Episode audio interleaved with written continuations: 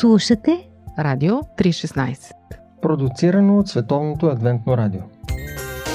Библейски. Нюсви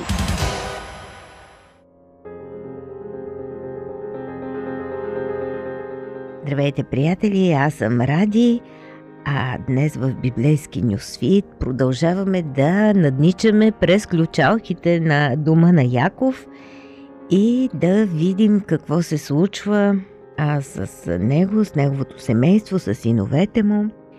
Всъщност трябва да ви призная, че откакто така се а, вглеждам повече в битие, престанах да гледам драми по телевизията. Те са ми предостатъчно. Наистина много ярки истории, някои съвсем брутални, други типично човешки.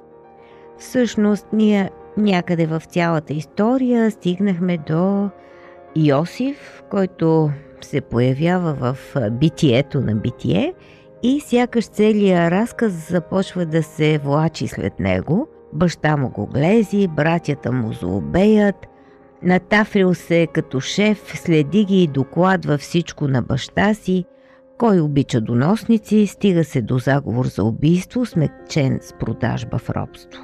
Благодарение на Юда – но един роб не живее кой знае колко. Казват, че по това време, около 20 години, даже да има късмета да го купи разбран човек.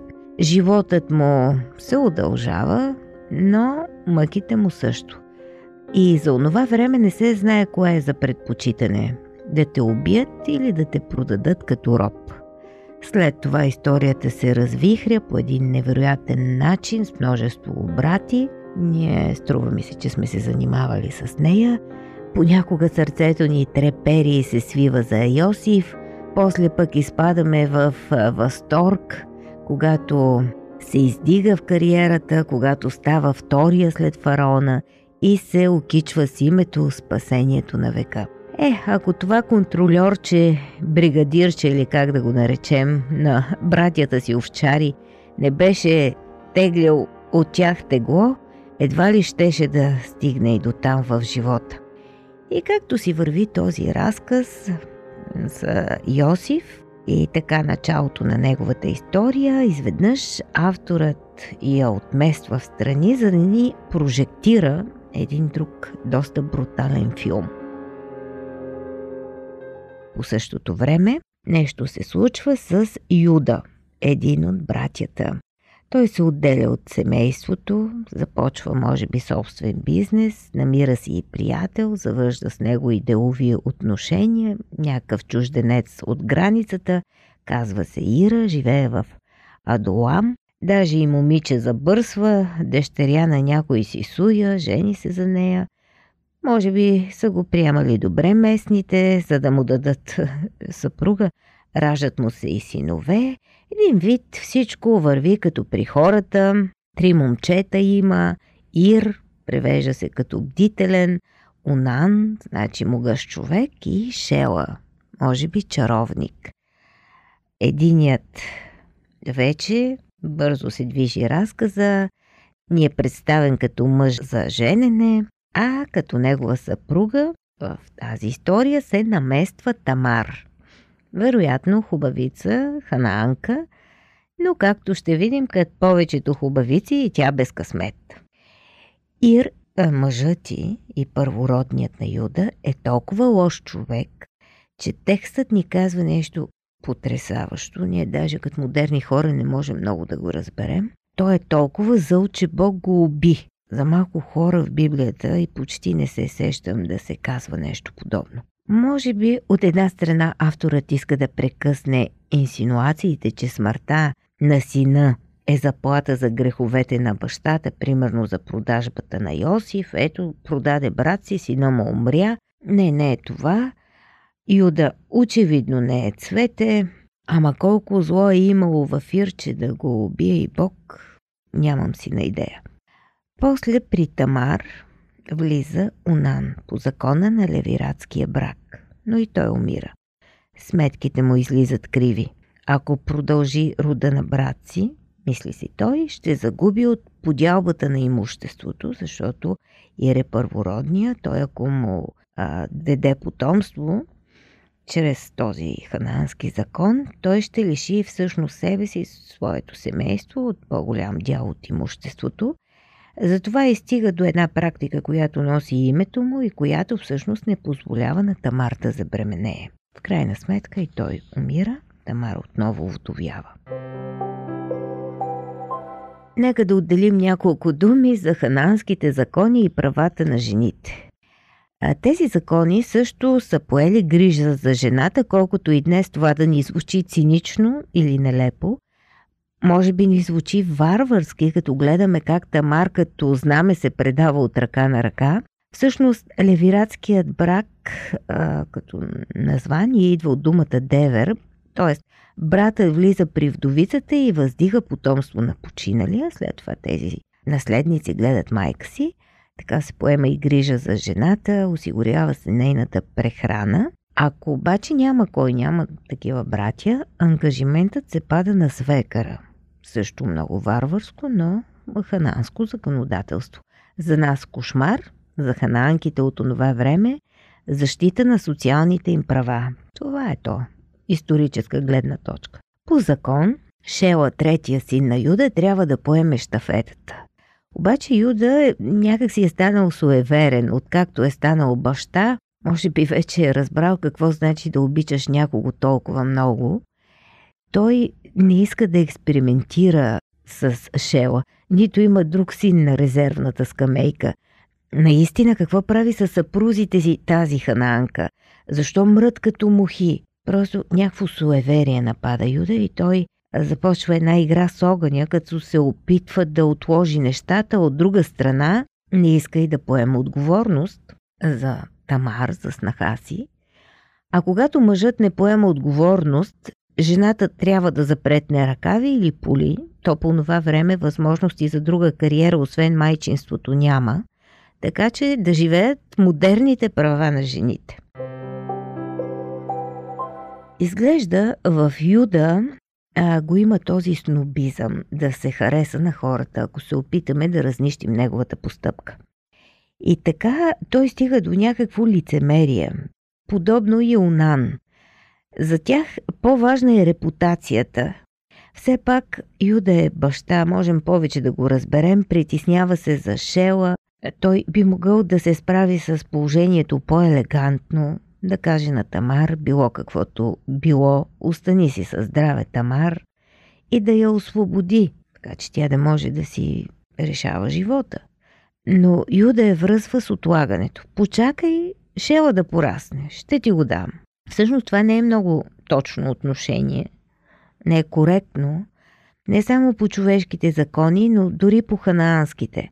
Той казва да се прибере, че Шел още малък, да се върне при баща си, като тя да е някоя изоставена жена или някоя изхвърлена, а не такава каквато всъщност е една вдовица, при това овдовяла два пъти. Вдовица, която няма право да се омъжи за друг, а трябва да чака. Обаче с времето става ясно, че това е просто схема за избягване на ангажимент от страна на Юда. Той няма намерение да пожертва чаровника Шела. Без друго няма и други деца, няма внуци. Всъщност, наистина, има голяма лична драма при него. Той разбира най-сетне, наистина, какво значи да обичаш някого. Може би се вкопчва в шела. Следват още трагедии. Свекървата на Тамар умира, жената на Юда, време за траур в дома им. Тогава сватби, разбира се, въобще не се оговарят. Тамар чака, времето минава и най-сетне снахата получава новини от дома на свекара. Юда се е отешил и с един приятел, същия Тонзи Ира, отиват дружно да стрижат стадата си, овцете си. Това е време на празник, душата на Юда купне за празнуване, но и възможност за нея да го срещне и да поговорят да разрешат нейния проблем. И така Тамар сваля вдовишките дрехи, дигизира се като проститутка и сяда на пътя към тъмна. Всъщност тя се впуска в една дръзка и рискована авантюра. Дързост, която дори може да изтрува живот. А всъщност има много неясноти за нас. а, защото а, проституцията се дели на две обикновена и храмова. Обикновената проститутка трябва да е с открито лице. Ако е храмова жрица, тогава тя е открита, ако не е омъжена. Ако е решила да се омъжи и да си практикува професията, тогава чак си покрива лицето. Има и процедура как може да бъде с проститутка с покрито лице, един много дълъг протокол, просто ти затрива половин ден, трябва да я вземе, да я заведе при входа на двореца, да я представи на свидетели, да се направи протокол. Всъщност системата за събиране на оперативна информация работи първокласно по това време. Ако не направи подобно нещо, по закон трябва да бъде бити той, не си спомням с колко тояги, и така, че е много рисковано в това време да бъдеш проститутка с покрито лице. Нещо, което прави Тамар и то разбираемо, за да я помислят, че служи в храма като мъжена жена. Юда допуска, че тя е именно такава, още повече, че ако бъде с нея, ще има берекет, може би ще устриже повече вълна от стадата. Такава е мотивацията на ханаанските култове и до известна степен Юда май се е поханаанчил доста. Затова той не подминава блудницата, освен че е мъж, който останал без жена, но и не разпознава в нея снаха си. Ще поговорим, що за човек е той, само след малко. Библейски послания. Истини от книгата, която съдържа най-важното. Едно предаване на Радио 316. Скъпи приятели, Нашия коментар продължава с тази брутална история, която ни разказва книгата Битие. В 38 глава прекъсва разказа на Йосиф и неговата история, за да ни представи една такава брутална филмова ситуация, където Тамар успява да привлече свекър си, Юда, и да бъде с него. Имат сметки за уреждане. Тя иска потомството на починалия съпруг да бъде възстановено, както е по държавните и човешки закони на това време. Ни дава това право и така нататък. Така че Юда се отбива, без да знае, че това е Тамар, реално на пътя при една проститутка. И тук коментаторите, особено от юдаизма, се впрягат да оправдаят неговото поведение. Все пак такава знакова личност дава името си на цял народ, на една религия. Но от друга страна, що за човек продава брат си, не подминава лека жена? Нека вляза при теб, казва той. Тамар поддържа образа на блудница. Какво ще ми дадеш? Едно яре ще ти пратя. Той пък не си носи портфела и чековата книжка. Тамар иска залог. Явно Юда е на голям зор, че оставя много по-скъпи и компрометиращи вещи от едно яре, т.е. своя печат, тояга, шнур, това с някакви лични документи за онова време. Не са ефтини неща, печатът е от злато обикновено, с скъпоценни камъни, Ширитът нямам идея, не успях да намеря за него. Тоягата също не е някаква пръчка и тя е с ръкохватка от някакъв скъпоценен метал, обикновено злато, с а, лъв, с тигър на дръжката на ръкокватката или някакъв друг звяр. Така че Юда всъщност оставя ценни неща като залог. След това праща същия приятел да се разплати, обаче блудницата изчезнала яко дим. Местните дори не са чували за такава. Еми, сега Юда се примирява Нека задържи тия работи, моите документи, защото ако разлепим обява, че издирваме, ще станем за резил. Прежала вещите, семейство има човека, важен е. Не си струва за един бастун, дет се казва, и един ширит да стане за смях. Странна история.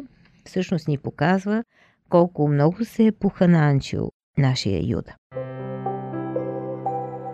И така, Юда спи с Тамар, тя забременява. Сега новините започват да текат в другата посока, т.е. от дома на Тамар към дома на свекара и без друго хората вечно клюкарстват, тъй до днес. Абе ти знаеш ли, че снаха ти е бременна? Тамар е в третия месец, уточнява се в текста, и ако се беше крила, щеше да се прикрие, поне за това време, но тя явно се хвали наляво-надясно с положението си. Юда не се церемони, блудствала е, изведете я извън града, обикновено се случва, и изгорете. Докато я влачат по улиците, снахата вади уликите от престъплението. Познай на кого са тези вещи. Той е бащата. Когато предава нещата, макар и много горчена, можем да отбележим, че тя го прави страшно деликатно. Тук има толкова смелост, има и една убеденост в нейната правота, една вяра, че трябва да има някаква справедливост и в такава безисходица, все пак. С други думи, тя му казва, признай, че ако не съм разведена или изоставена, ти трябваше да се ожениш за мен. Кажи на всички какъв е моят статус. Какво очакваше и вълкът си ти агнето цяло? Стадо имаш, знаеш, че така не може. Ти забърка цялата каша, твоето лицемерие беше за моя сметка. Време е да погледнеш ситуацията в очите, познай на кого са тези неща, познай причината за този сюжет, защо това се случва с теб. Юда, трябва да признаем, постъпва достойно, признава грешката си. В тази история, казва той пред всички, тя е по-права от мен. Тамар е бременна, всички знаят. Юда повече не я докосва, нещо, което показва, че за него това не е брак, а случайно происшествие. За мен лично а в него има нещо аристократично. А, след това баща му ще го нарече лъв. Лъв е когато ловува, лъв е и когато пладнува. Има жестокост, но има и достоинство.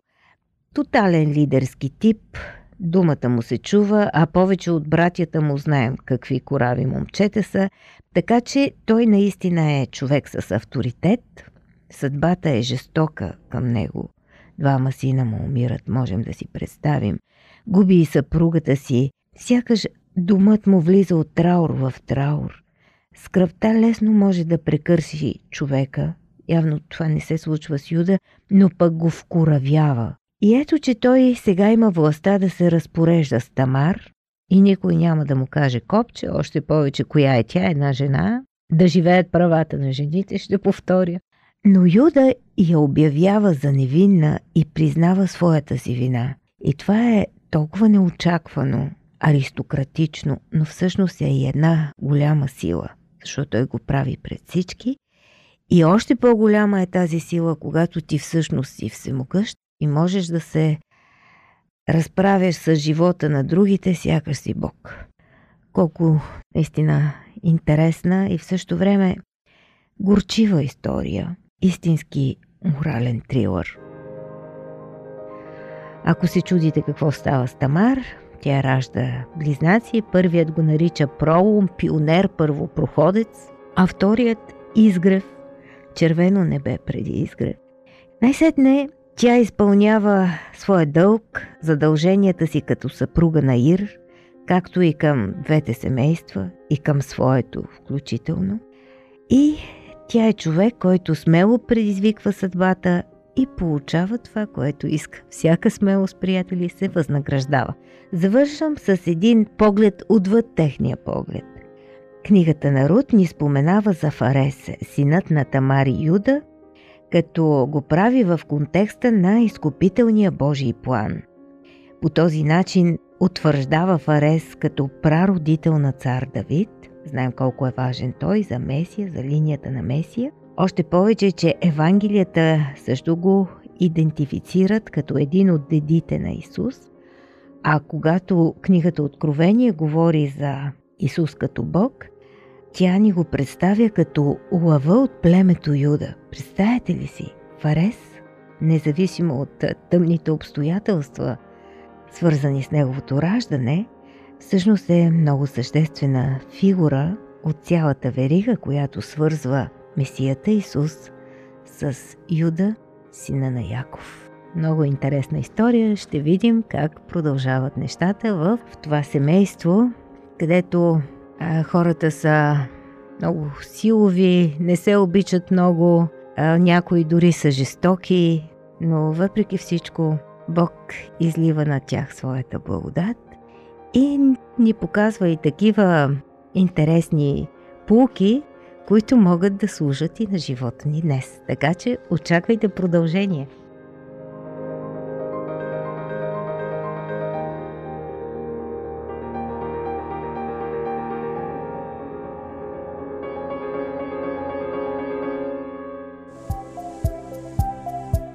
Слушате Радио 316. Продуцирано от Световното адвентно радио. По пантофи.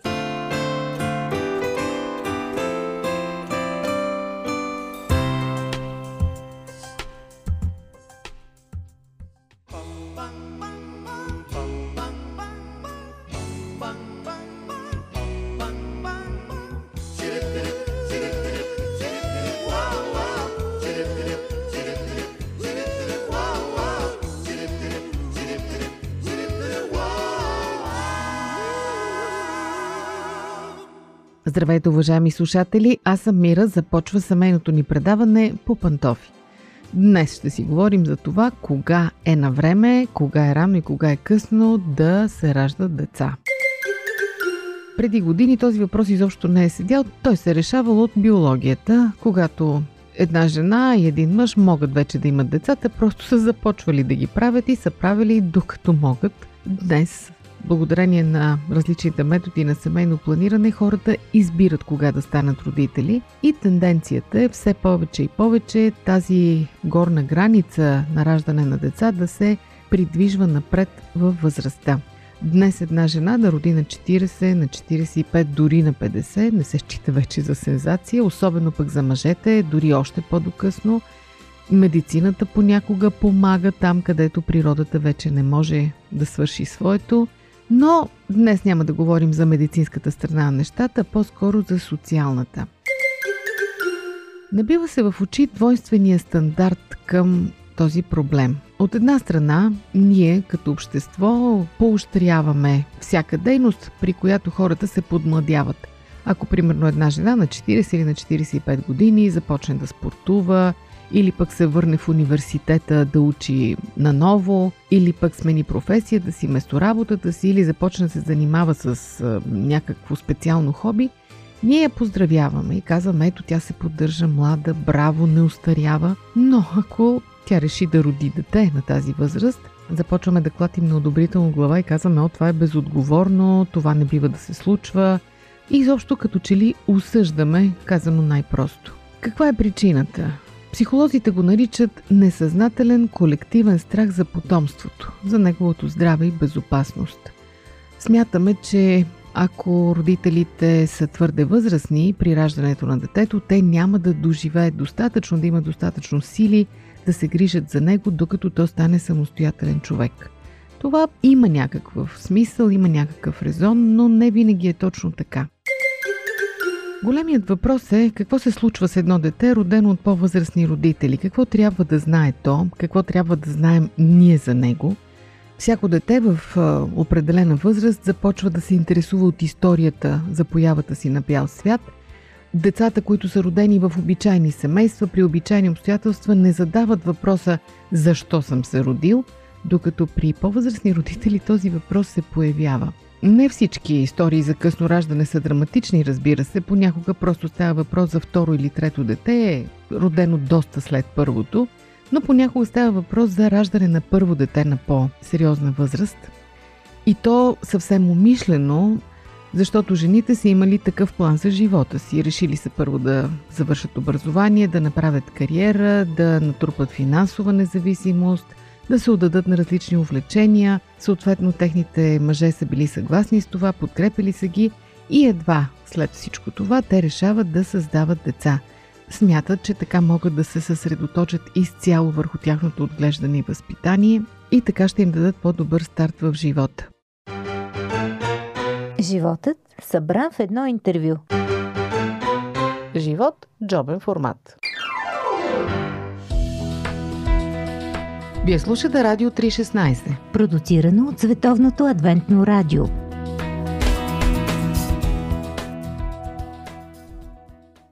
Разбира се, има две страни. От едната страна това са силите на самите родители. Ще им стигнат ли да ги възпитават? Онези от вас, които са гледали деца на млади години и след това са родили късно дете или пък като баба и дядо е трябвало активно да участват в отглеждането и възпитанието на едно дете, признават, че активността, емоционалността, реакциите не са същите, както на млади години. Съответно възниква опасността детето да бъде разглезено, да бъде изпуснато, както се изразяваме на обикновен език, просто защото родителите нямат психическата енергия да се занимават с него. Обаче в същото време се наблюдава и нещо друго.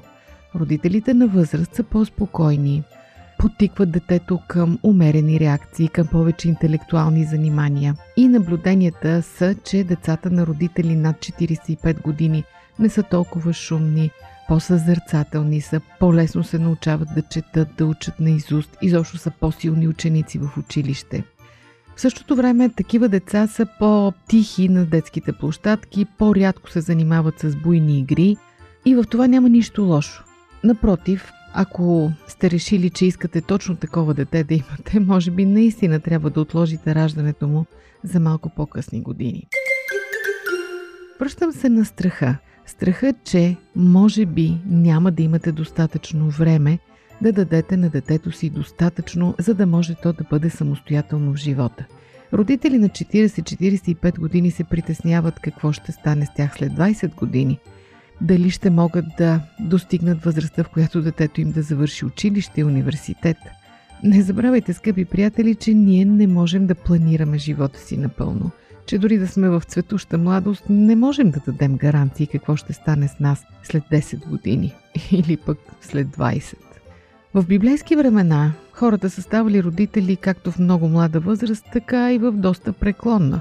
Да не говорим за предпотопните хора, които са ставали родители на над 200 и 300 години, но патриарсите в библейски времена са ставали бащи на 60, 70, 80 и дори повече години. И жените са раждали на 40, на 50. Тези години не могат да бъдат определящи за нас. Ние живеем в съвсем друг ритъм, по съвсем друг начин. Нашето общество се подчинява на съвсем други закони. Има един дълбок подсъзнателен страх, когато става въпрос за възрастта. Всички се страхуваме от смъртта.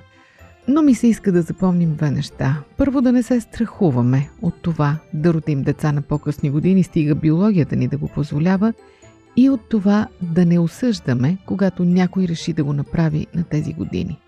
Най-важното е да възпитаме здрави, спокойни, щастливи, уравновесени деца. Ако решим, че на млади години не сме способни да го направим, нека да го отложим, няма нищо лошо.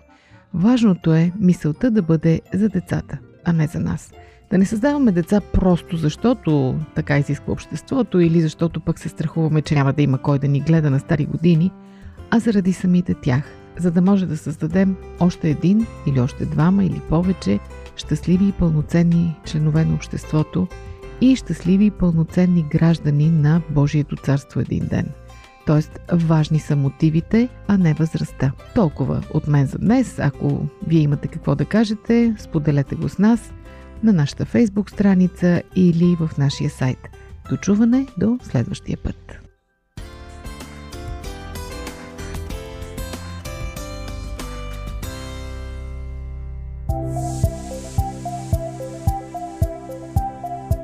Радио 316.